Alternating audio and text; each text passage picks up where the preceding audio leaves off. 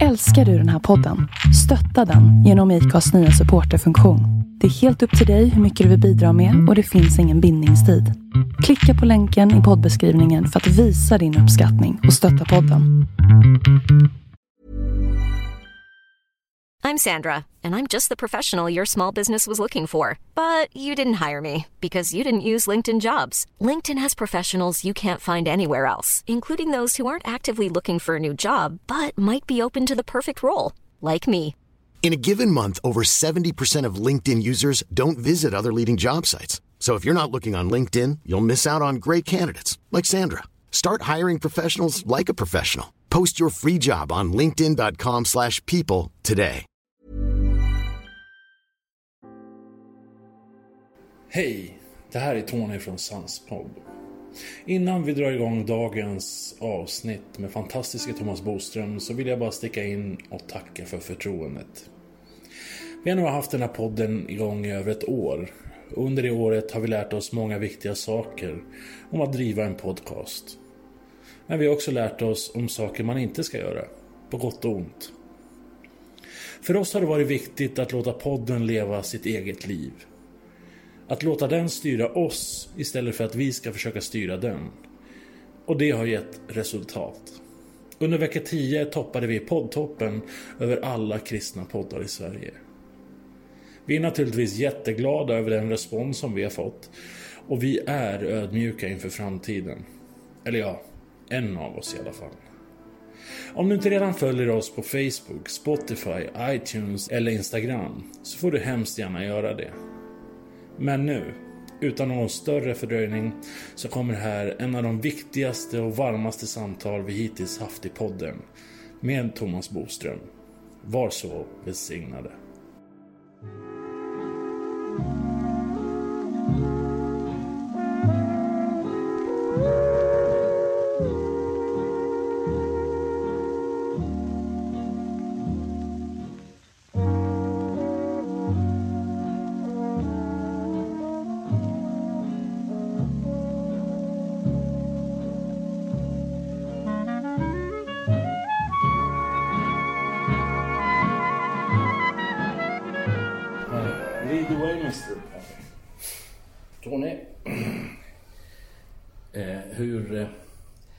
Gammal var du 1973? Jag var... Inte ens eh, född, ursäkta mig en fråga. Hur gammal var din mamma 1973? Min mamma är född 48. Ja, jag var 15. Det var inte mycket att skryta med, det var en svår tid i mitt liv. Vi hade en, en möjligen eh, viktighet att hålla, som tonåring hålla handen i. Och det var en kör i denna kyrka där vi nu sitter, Lösta kyrkan som hette Missionskyrkan på den tiden. En kör, och det här är alltså tidigt 70-tal. Det är lite körer överallt, framförallt i Jönköping och i överhuvudtaget Jönköpings län eftersom det är så frikyrkligt. Den här kören fick ett uppdrag, en inbjudan att vara med på TV, ett TV-program. Det var stort på den tiden. Inte alla hade ens TV2 1973. Alla hade ju TV i hela Sverige. Och alla TV-apparater har alltid kostat 4 000 så och då. Det är lite märkligt.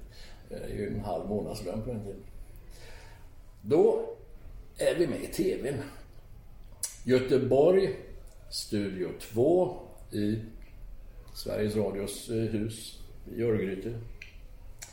Rivet sedan länge. Det hette Synvillan med naturlig Göteborgshumor. Det TP-humor. Då var vi med och sjöng där, den här kören. Kören hette Exodus och programmet hette Sånger från Björngårdsvillan. Då har jag ett starkt minne av två andra, jag höll på att säga artister, två andra medverkande. Två unga killar, 20-årsåldern. En har en speciellt intressant gitarr. Och så börjar de sjunga. Och vi sitter ju då som publik på sätt och vis och hör det här när det spelas in. Fantastiska killar. Slår det mig då. Och jag är särskilt nyfiken på hur han med den intressanta gitarren med en cut-out, du vet, hur han spelar.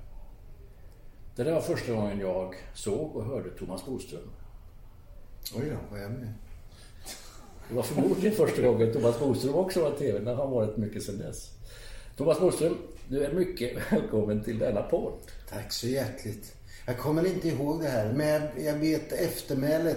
Och eh, PG Persson som jag spelade tillsammans med vid några eh, speciella tillfällen. Vi eh, träffades året innan den här tv-inspelningen. Och eh, jag kan nog faktiskt säga att han är min, min bästa vän. Vi är väldigt olika på väldigt många sätt, men vi har regelbunden kontakt. Åtminstone ett par gånger i veckan fortfarande efter alla dessa år. Men han bor Gotland? Nej, han bor i Göteborg. Eh, Det är snart 50 år. Ja, det är faktiskt. Vi, är, och vi har inte mycket att säga varandra, men vi, vi ringer och bara hör hur vi mår och vad, som, vad vi inte gör nu för tiden. Ja. Jaha, Sen vet jag också att det var en, en reaktion på det här eh, programmet. Jag kommer, inte, ens- jag kommer inte alls ihåg vad vi gjorde. Men eh, producenten tog kontakt med, med oss efteråt och hade fått någon sån här tittarreaktion ifrån någon karl som önskar att de inte skulle ha eh, pojkar som sjöng som galna italienare mer i programmet. Och det var PG och jag, vi har sjungit som galna italienare. Jag fattar inte vad det var för någonting. Ja. Du, det var, ja, jag, jag minns det mycket väl. Jag var 15 år och det här var någon gång i oktober-november 1973. Det var en... Det gjorde ett visst intryck, den saken är klar. Den gitarren jag nämnde, var det en Bolin? Nej, det var en Levin. En Levin? Levin 111 hette den. Flygelgitarr Ja, kallades det på svenska.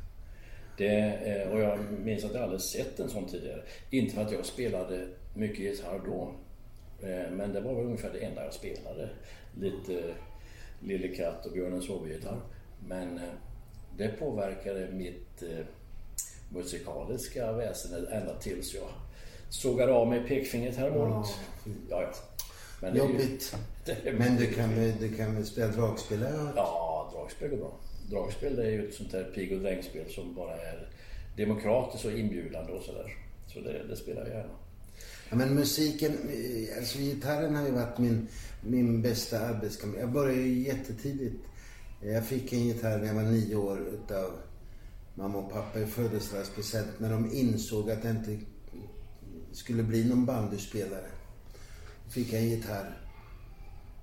Och, eh, och jag hade inga vidare killintressen i brukssamhället Ankarsjön där jag växte upp. Utan det var, det var gitarren och sen skrev jag lite vers och sen målade jag blommor. Jag hade en massa tjejintressen kan man säga. Jag var inte speciellt killig. Och jag Och en hade också... bruksort är ju inte det. Nej, nej men det var ju alldeles, jag, jag hade ju tjejerna för mig själv. Allihop. Eh, Jag hade ju tillträde till deras allra hemligaste rum. Och jag har ju spelat, jag kan säga, jag har spelat gitarr varenda dag sedan jag var i nioårsåldern.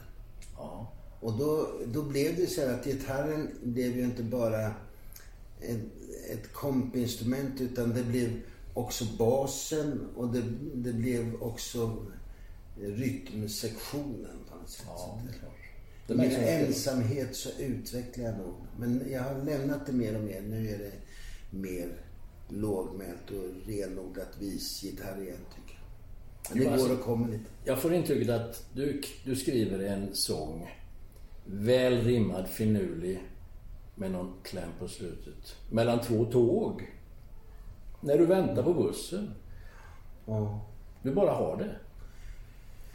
Ja, eh, det är en sanning med modifikation. Jag har, jag har nog sången tämligen klar för mig väldigt snabbt. Det kan, det kan gå på en halvtimme eller en timme. Eh, och jag, jag skriver oftast på tisdag eftermiddagar. Yes. Och eh, ja, det, har, det har blivit så. Och, eh, men sen kan jag hålla på och små... Alltså melodierna gör jag aldrig någonting åt. När, när rytmen och eh, finns där och eh, texten på det sättet. Då sjunger jag bara in det här. Jag skriver inte noter utan då trycker jag på record, record Och sen spelar jag in det. Så får det bli så. Jag ändrar ju aldrig det. Och, men däremot så kan jag hålla på och flytta en stavelse framåt och tillbaka i flera år innan jag är nöjd. Men sen har du, du har, om du inte skriver noter och inte på det sättet är noterad, då har du god hjälp av någon. Ja, ja, ja, jättemånga. Men sen så du skriver jobbar jag. ihop med eh, Backa-Hans, med, med Stockholmseliten. Ja, Hur många skivor har det blivit? Vet du det? ja det, det 25? Ja, det är någonting sånt. Ja. Jo, men jag har ju, jag har ju varit bortskämd med fantastiska musiker. Jag, jag förstår inte. Jag förstår inte det. Men eh, eh det är väldigt många som... Och jag, får- jag får ju förfrågningar ifrån jättefina musiker som undrar om jag har någonting på gång, om de kan få vara med. Så att jag har... Eh, och jag tror det är inte bara mig det beror på, eller mina sånger. Eller att jag är jättegenerös. Och, och, utan jag har också en ljudtekniker, Micke Leander, som jag har gjort åtminstone 15 skivor tillsammans med. Och han är så fruktansvärt bra och älskad utav musiker. Alla därför att han har ett sånt fantastiskt öra och är snäll mot eh, det man bidrar med.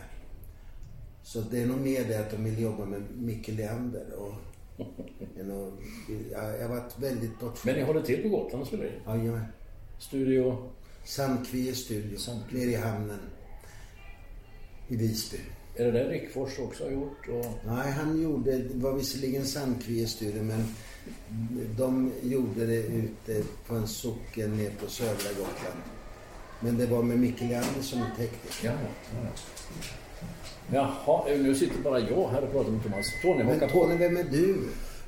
Ja, alltså jag hade ju aldrig hört talas om dig innan igår. Jag hade aldrig hört talas om dig heller. Det, var ju, det är ju mer naturligt får man ändå säga. Men jag har däremot sett ditt ansikte eftersom jag jobbar med församlingens hemsida. Ja. Och eh, på att lägga upp eh, grejer i vår kalender. Så därför, så då kände jag det på en gång när jag kom in i, i, eh, i kyrksalen igår. När du skulle ha en, en liten konsert. Och direkt när man träffar dig så eh, är det som att eh, man blir inte bara träffad utan man blir träffad av något. Det är bara liksom... Är det på gott eller är Ja, det på gott alltså. Bara. Det, det är någonting, det är något väldigt speciellt med dig. Som, eh, inte bara som person liksom när du talar och sjunger och spelar. Utan det är lite som en, någon sorts eh, blixt av eh, ödmjukhet och kärlek när man, så fort man kommer i närheten av det. Och det är ju så fruktansvärt unikt i den här världen. Så, Intressant formulering. Blixt av ödmjukhet. ja, men det bara slår till liksom. Ja, okej. Eh, och eh, hade du inte valt eh, Gud i dina unga år så hade du nog kunnat bli en fantastisk popstjärna. Lite den känslan får man. För du har en Jag är väldigt glad för att inte jag blev någon fantastisk popstjärna.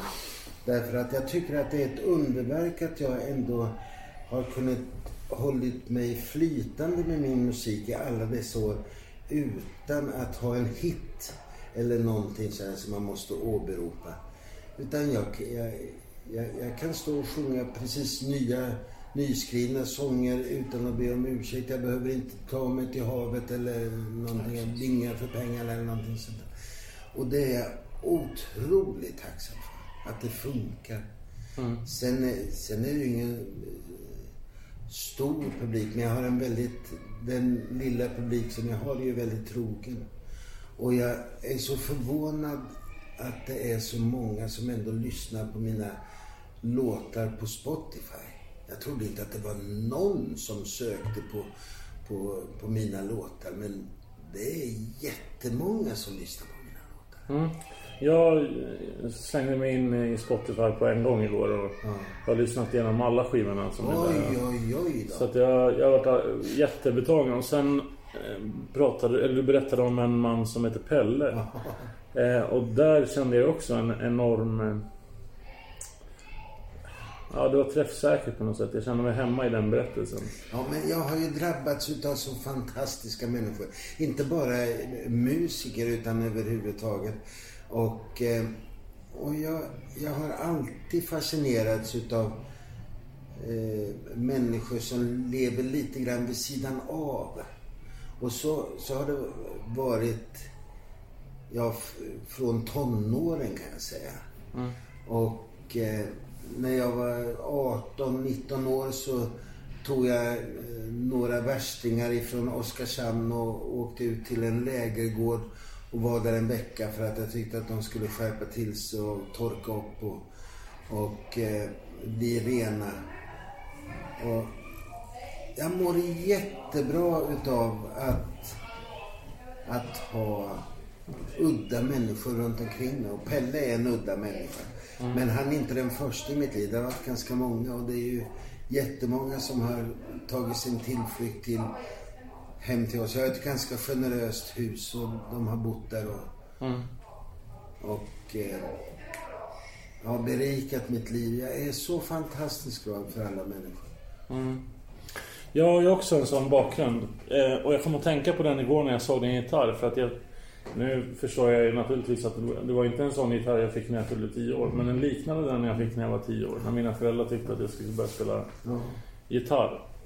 Och eh, jag önskar att jag hade fortsatt med det, men det gjorde jag inte.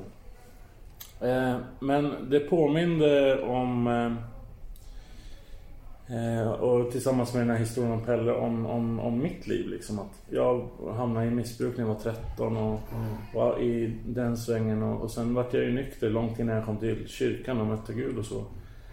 Men, eh, men var ju liksom en slav av det här samhällets regler på något sätt.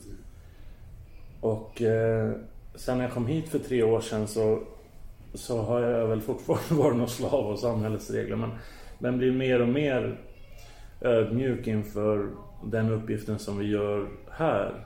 När vi, vi gör ju stora insatser när det gäller diakoni och mm. mat och, och eh, tänker mycket på sådana människor som, som Pelle. Mm. Som kanske samhället har slutat tänka på. Ja, visst. Eh, och på något sätt så blir då kyrkan eller människorna i kyrkan snarare eh, sista möjligheten för sådana människor att eh, komma tillbaka på något sätt.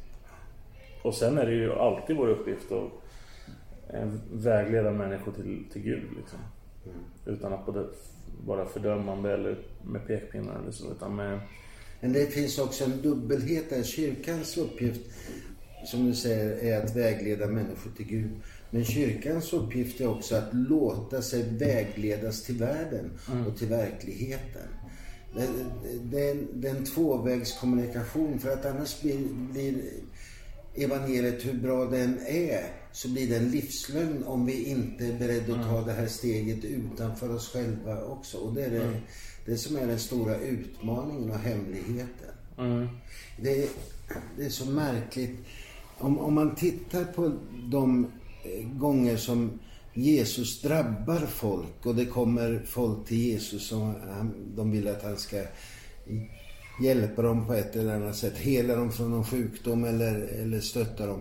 Och då, i det här läget så hade han bott i Tranås år 2000. Då hade Jesus sagt, ja men vad fint, kom och stanna här i den här gemenskapen. Men han säger aldrig det. Han säger aldrig det. Utan han säger gå och visa er för prästen. Gå mm. och, eh, och det här inandningen och utandningen. Kom och gå. Det är den stora hemligheten men det är också den stora utmaningen. Men det är det riktiga evangeliet tycker jag. Vi måste våga lämna vår egen bekvämlighetszon för att möta verkligheten. Annars har vi missat allting. Ja, det, alltså det är väl som med allt annat att det måste finnas ett uh, utbyte av varandra liksom. Ja. Annars funkar det inte. Ja, och uh, det går ju inte att leva... Eller det fina hade varit om man hade alla kunnat leva i en, en stor kommunitet bara. Där det var så här fluffigt och rosa och gulligt. Det hade varit fantastiskt. Men så ser inte verkligheten ut. Utan uh, ska vi få människor till kyrkan så måste vi gå ifrån kyrkan också. ja. Och liksom hämta dem i verkligheten Mm. på något sätt. Och sen ha någon sorts svängdörrar. Ja. Ehm, och inte minst när vi pratar om, om missbrukare då, som vi jobbar väldigt mycket med här. Då måste man acceptera att det, deras väg är inte spikrak på något sätt. Utan ena dagen så är de jättekrya, goa och härliga och så nästa dag så, så är de nere i, i skiten igen. Och, och då, då måste vi acceptera det och det är kanske det tuffaste. Att man känner att man ger allting till en människa. Och sen eh, så kastar de det på ett sätt då. När de går tillbaka till, till använda och sådär. Och det är då man får, inte får bli kränkt. Nej, och, och det är då man måste ha lite is i magen också därför att eh, jag känner ju igen det här if- ifrån eh, den församlingsverksamhet som jag är engagerad i på, på Gotland i Visby. Där, där är det ju väldigt många människor som söker sig till oss och som finner en, en acceptans hos oss att här, här får vi vara precis som vi är.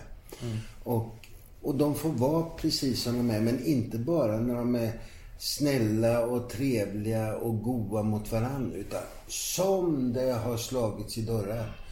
Och som det, vilka konflikter, varje vecka har vi konflikt. Och då, det kan man ju gå under därför att vi är, så, vi är så dåliga på att hantera konflikter också i ett kyrkligt sammanhang. Och det är bara att stänga av. Ja men nu är han skitförbannad. Men låt honom vara det. Och håller det här, ja, då, då kommer han tillbaka om tre minuter eller om tre månader. Och då, då är det helt igen. Vi kan inte stirra oss blinda på, på alla som inte finns i gemenskapen just, just då. Utan vi måste fokusera på någon som faktiskt vi har runt omkring oss just nu. Det är det enda perspektiv vi har, tycker jag. Ja. Och- Men din, din församling, Vårdklockan där. Du nämnde att ni var på dekis, gammal åldersprofil och allt det där va? Och då blir livsinjektionen, det blir just det här. Gå ut. Jag var naken och ni klädde mig. Jag var hungrig och, och så vidare. Matteus 25. Ja. Det är vad som har skjutit nytt liv i den möjligen annars döda församlingen. Vad tror du? Det är enda, Alltså, eller vi- enda förklaringen. Jag menar, vi hade två alternativ men vi vågade inte ta ställning för, för något egentligen utan vi lät tillfälligheterna välja. Att antingen eh, upphöra eller gå upp i någonting annat och det var nog kanske det närmaste alternativet som vi hade. Eller eh, bara, bara skälda och pysa ut. Eh, eller att ställa oss till, till verklighetens förfogande. Och helt plötsligt så, så fanns med Pelle och med Pelles vänner så fanns verkligheten plötsligt innanför våra väggar. Och vi, vi hade inget val. Ska vi, ska vi be dem dra? Eller ska vi låta dem vara kvar? Och nu är, det ju, nu är det ju de som bär vår församling. Men inte bara de, utan väldigt många människor har ju också upplevt, inte av, enbart av religiösa skäl, utan också av eh, sociala eller kulturella eller politiska skäl också kanske. Att och här är det en församling som faktiskt gör skillnad. Den vill jag stötta. Den vill jag stödja. Så att vi har ju haft jättemånga med, nya medlemmar som vi aldrig ser i kyrkan. Men som mår bra av att veta att ja men Vårdklockan kyrka tror vi på. Därför att den har en diakonal profil. Och det vill vi vara med och, och stötta. Tror du att det är räddningen för utdöende kyrkor? Att man faktiskt... Inte bara för utdöende. Det är, det är räddningen för församlingar överhuvudtaget. Det är att klä evangeliet i ett tydligt kroppsspråk, det vill säga diakonin. Och ett socialt evangelium. Vad tänker du om kyrkor och församlingar som inte har någon diakonal verksamhet eller som inte Nej, jag satsar bara blir sorg. Jag känner bara sorg. De är på väg mot graven. Ja, alltså och man har förlorat, man förlorar sig själv. Och det här är ju, är ju kyrkor som för 40 eller 60 eller 100 år sedan verkligen brann för ett helt evangelium. Som engagerade sig i människors frälsning och, och sociala liv och, och dryckenskap och, och äktenskapsproblem och det ena med det andra. Och sen har man, har man tappat det och blivit någon eh, introvert sekt som bara bryr sig om sig själv. Och Jesus har ju flyttat ut för länge sedan. Men han behövs ju inte i de sammanhangen. Nej, precis. Det, det är lite kaffereps Ja, det det. känsla liksom. Därmed inte sagt att kafferep är av ondo. Nej. Men det får inte bara bli... Man måste brinna för någonting. Och då måste man eh, brinna för människors rätt att faktiskt bli sedda och lyssnade till och tagna på all- tagna på Nu allvar. tror jag i och för sig att, att eh, det skulle bli samma sak om det bara var diakoni. Att det inte fanns några ord och det inte fanns någon, någon, någon trygghet i det liksom. Att om man bara, då, då blir man ju bara en hjälporganisation. Ja, men då blir det socialtjänst. Ja. Då blir det socialen i varje kommun. Så att, Ja, jag, jag är ju inte så rädd för detta måste jag säga. Eh, därför att... Eh, Ja, men om du tar bort Jesus. nej, det går ju inte. Nej, jag menar det. det. Nej, men Jesus är ju, är ju i alla... Nu ska jag inte framstå mer from än vad jag är, men, men Jesus är ju min grund. Det är ju eh, i hans sätt att förhålla sig till medmänniskor som, som jag hittar ett mönster för mitt liv. ja, precis. Nej, men eh, om man bara plockar bort skälet till att man gör diakoni och bara utför själva handlingen. Så då, eh, då, då blir det lika illa inom citationstecken som, som att bara ha kafferep. Liksom. Alltså fundamentet får ju aldrig urvattnas. Nej, nej det har du nog rätt i. Men, men eh, det, det går ju att titta på olika, olika former av hjälporganisationer som som till exempel när vi fick sån enorm invandring eh, 2015 så var, skapades det ju organisationer som bara hade det som fundament. Nu är de döda för deras funktion finns inte längre. Nej, det är självdör kan man säga. Eh, och det är ju för att man inte har en, ett ljus att följa liksom. Utan det, det, det är bara själva handlingen. Ja.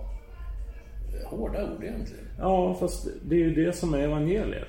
Alltså, det, det kan vara en bok som man läser eller så kan det vara en bok som man lever. Och, och jag, är, jag är helt övertygad om att om man väljer att leva enligt evangeliet eller med evangeliet som någon sorts fundament då går det inte att göra dåliga saker. Nej. Ehm, Jättebra. Men, men lyfter man då Jättebra bort tänkt. den där äh, boken, vad har man då? Ja, man har ett gott hjärta, men vad leder det till när man, man liksom inte... Man bara ger folk saker. Och vi har ju såna tisdagsluncher här. Eh, och ibland så har det känts som att vi eh, är rädda för att prata om Bibeln på de här tisdagsluncherna. För att det kommer så många människor som inte har erkänt sig som kristna eller erkänt Jesus eller sådär. För oss ska inte det spela någon roll. Vi- Vi ska ju prata om, om evangeliet ändå. Samtidigt som vi delar ut maten eller samtidigt som vi delar ut matkassar eller... Och nu går vi verkligen in i en prövningens tid. Nu vet jag inte om vi får... Willys har ju förbjudit eh, utdelning av... Av coronaskäl. Ja, precis. Eh, så, så nu kommer ju verkligen församlingens diakoni att, att prövas. För det är sån otrolig hjälp från Willys. Som vi... Ja, man tar ju för givet eftersom det händer varje vecka. Så det ska bli spännande och lite skrämmande också hur vi hanterar det här. Du Thomas, som inte kände Tony innan.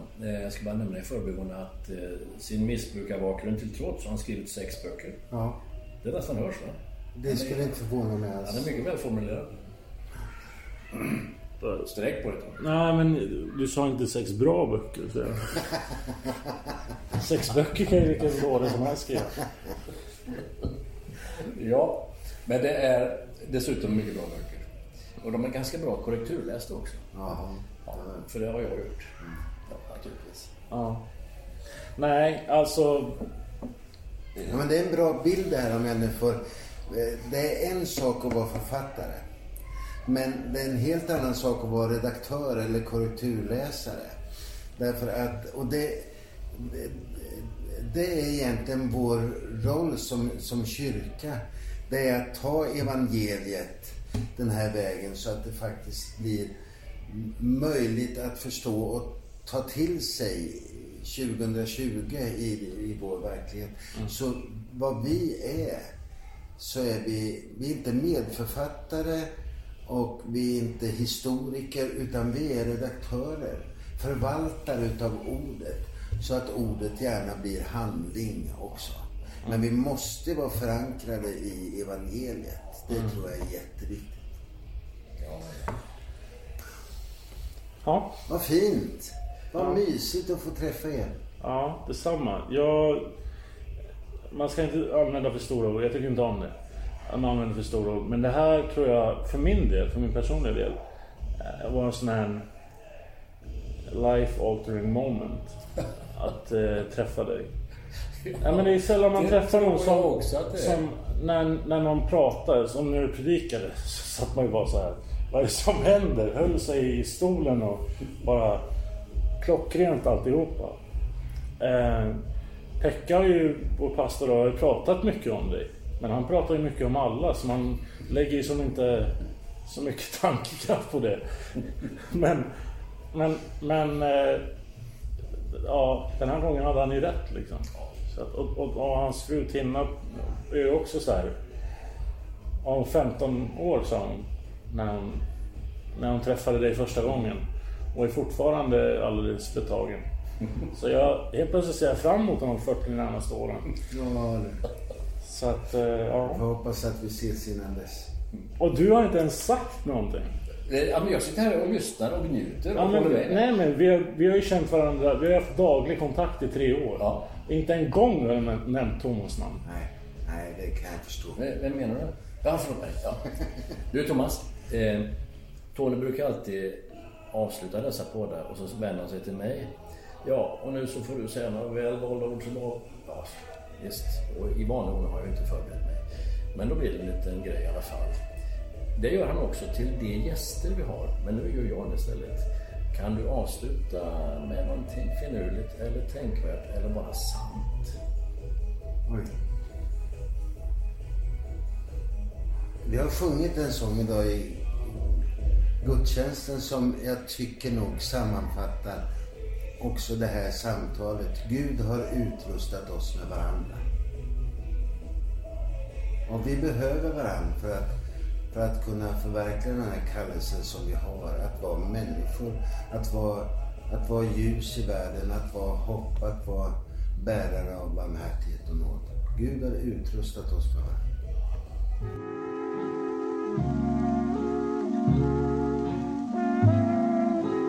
Woo!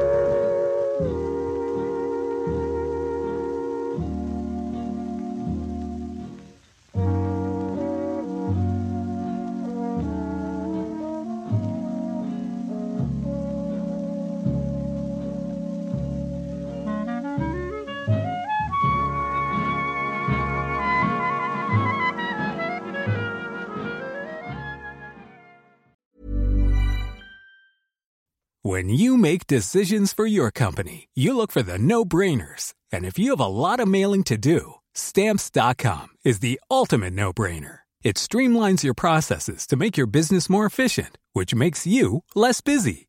Mail checks, invoices, legal documents, and everything you need to keep your business running with stamps.com. Seamlessly connect with every major marketplace and shopping cart Schedule package pickups and see your cheapest and fastest shipping options from different carriers. With rates up to 89% off USPS and UPS rates. And with the Stamps.com mobile app, you can take care of mailing and shipping wherever you are. Make the same no brainer decision as over 1 million other businesses with Stamps.com. Sign up with Code PROGRAM for a four week trial, plus free postage and a free digital scale. No long term commitments or contracts. That's stamps.com. Code program.